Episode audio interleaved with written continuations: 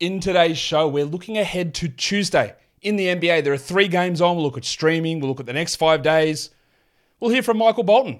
Thanks, Josh. It's Michael Bolton here, and it's time for another episode of the Locked On Fantasy Basketball Podcast. Let's get to it. Let's get to it, indeed. You are Locked On Fantasy Basketball, your daily fantasy basketball podcast part of the Locked On Podcast Network.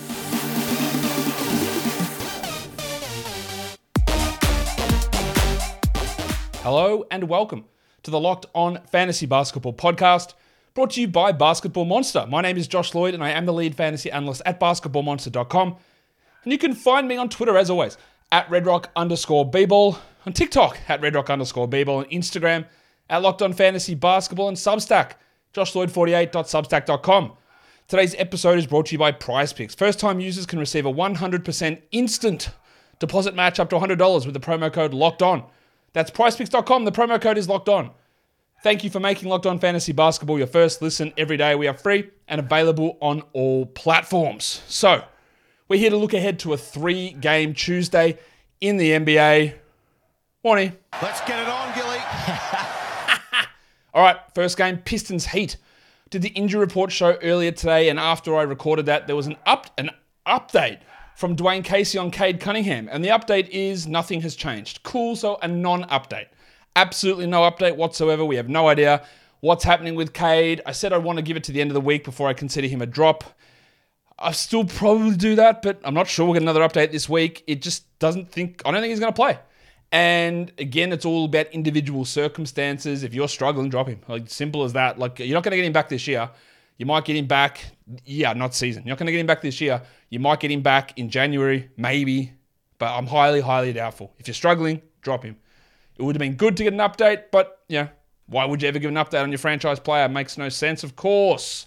So Cade is out. Isaiah Livers is out. This is Pistons Heat. This is a back to back for Miami. Um, I don't know the status of the Miami guys because I don't know their status for Monday's game.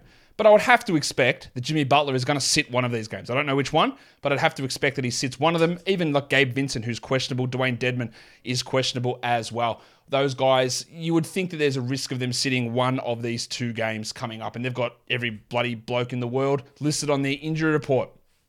Isaiah Livers also out as Obi runs into the room. Um, that's for the Pistons. Let's watch Marvin Bagley because he had been playing decently well. Efficiency was way up. He's a good points and rebounds guy. And then he, along with most of the starters, were benched in the last game. He's played 23 minutes, 31 minutes, and 21 minutes the last three games. His minutes are actually all over the shop. Look at this run of games for the last eight 21, 22, 21. Okay, not good. 31, 28, good. 23, not good. 31, good. 21, not good. Ups and downs. And then when you pair it with bad efficiency and, of course, the standard lack of defensive stats and assists, it leaves him teetering. I still think he's a 12 team league guy, especially on a low volume day like this, but we want to see how he is used in comparison to Sadiq Bey, but also um, a Jalen Duren as well. Because those minutes for these guys have been all over the shop and it continues to play havoc with us evaluating them. As for the depressed penis, he played 33 minutes last game. He'd played 35 minutes the last two games prior to that combined. So is he a 33 minute a night guy? Almost definitely not, because Bogdanovic isn't going to play 24 minutes most likely. Isaiah Stewart might not play 27. Jaden Ivey might not play whatever he played, which is 28. And we saw Bey get hot. Those guys stunk, so Bey got the extra minutes.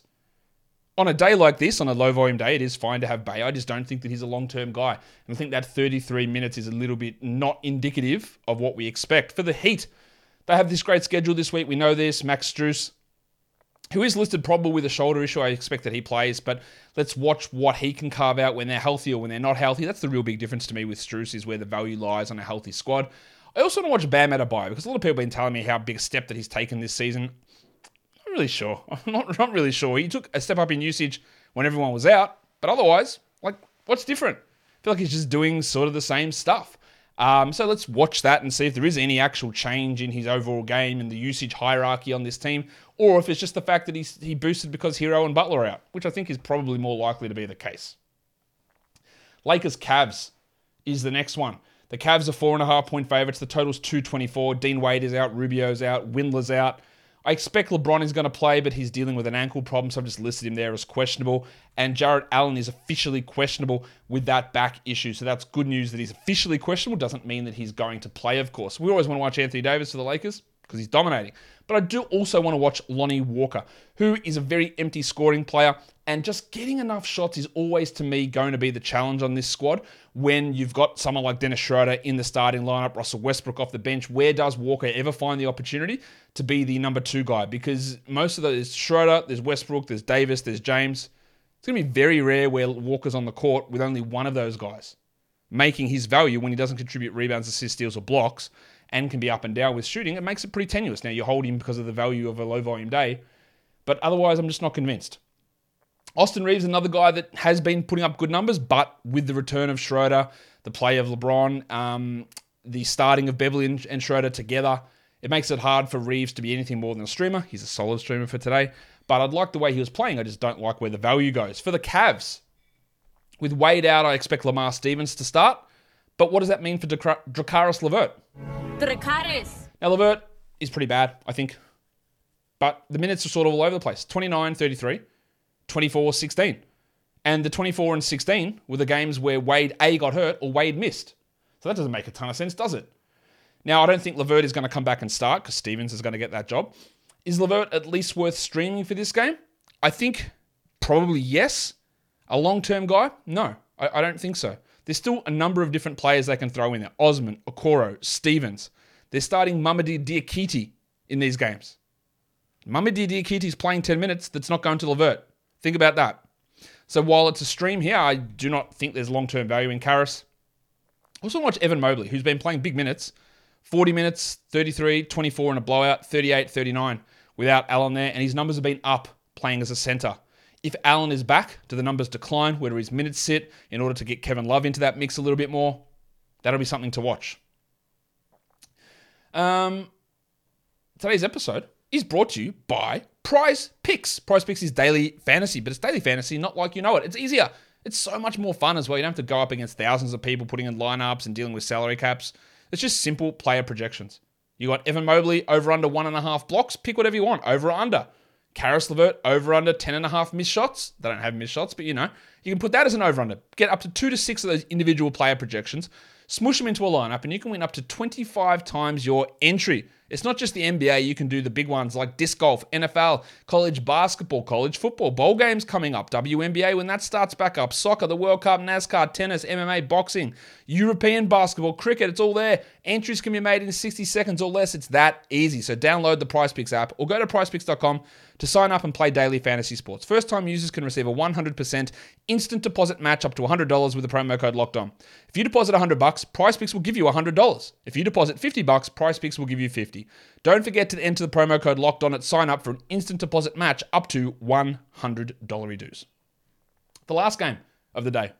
It's the Mavericks on a back to back against the Denver Nuggets. We've still got streaming stuff to come after this, don't worry. The Nuggets are four and a half point favorites. The total's 223. Maga Porter Jr. is likely out of this one. I'm not sure that's officially been confirmed, but this sort of fits in that time frame they initially gave us. So he should be out. KCP is questionable with a wrist sprain. Um, Big Jeff Green, if I can find the sound. My name is Jeff. He's questionable to return from his knee contusion. Peyton Watson has a hamstring injury, for those of you who care about that. While Christian Wood, the woodsman, the crucifix, he is dealing with an illness that cost him the game on Saturday. I don't know if he's going to play on Monday, but we need to watch that scenario. For the Mavs, we want to watch Josh Green, whose minutes and production have been a bit all over the place 20, 27, 14, and 27. 27, Josh Green is streamable. 14 is not. He's been shooting well above himself, so I'd expect some aggression there. But as a steals and threes streamer, Green makes a little bit of sense. And Tim Hardaway's been dominating.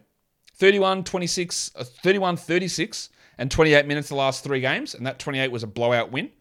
He's shooting the absolute lights out, and I can guarantee you it's going to cool off. But he is a must roster player, and we'll see where it goes and just keep an eye on his role in the rotation, especially if they do decide to play Kemba Walker, which I don't think they will. For the Nuggets, it was a terrible game from the five minute man, the big stiffy Bones Hyland last game. Played five minutes and never seen from again because we had to prioritize Ishmael Smith, the man on his 15th NBA team. Not 15th, but it's bloody close. So, does, with the injury perhaps to KCP, does Bones push back to 30 minutes? These minutes are all over the shop. 22, then 5. He's had a million illnesses. The doorknob licker's just been in and out with sky high usage and terrible performances. Yeah, I feel really hesitant to recommend Bones, but he could go off and drop 25 points in 20 minutes. Or he could play five minutes and never be seen again.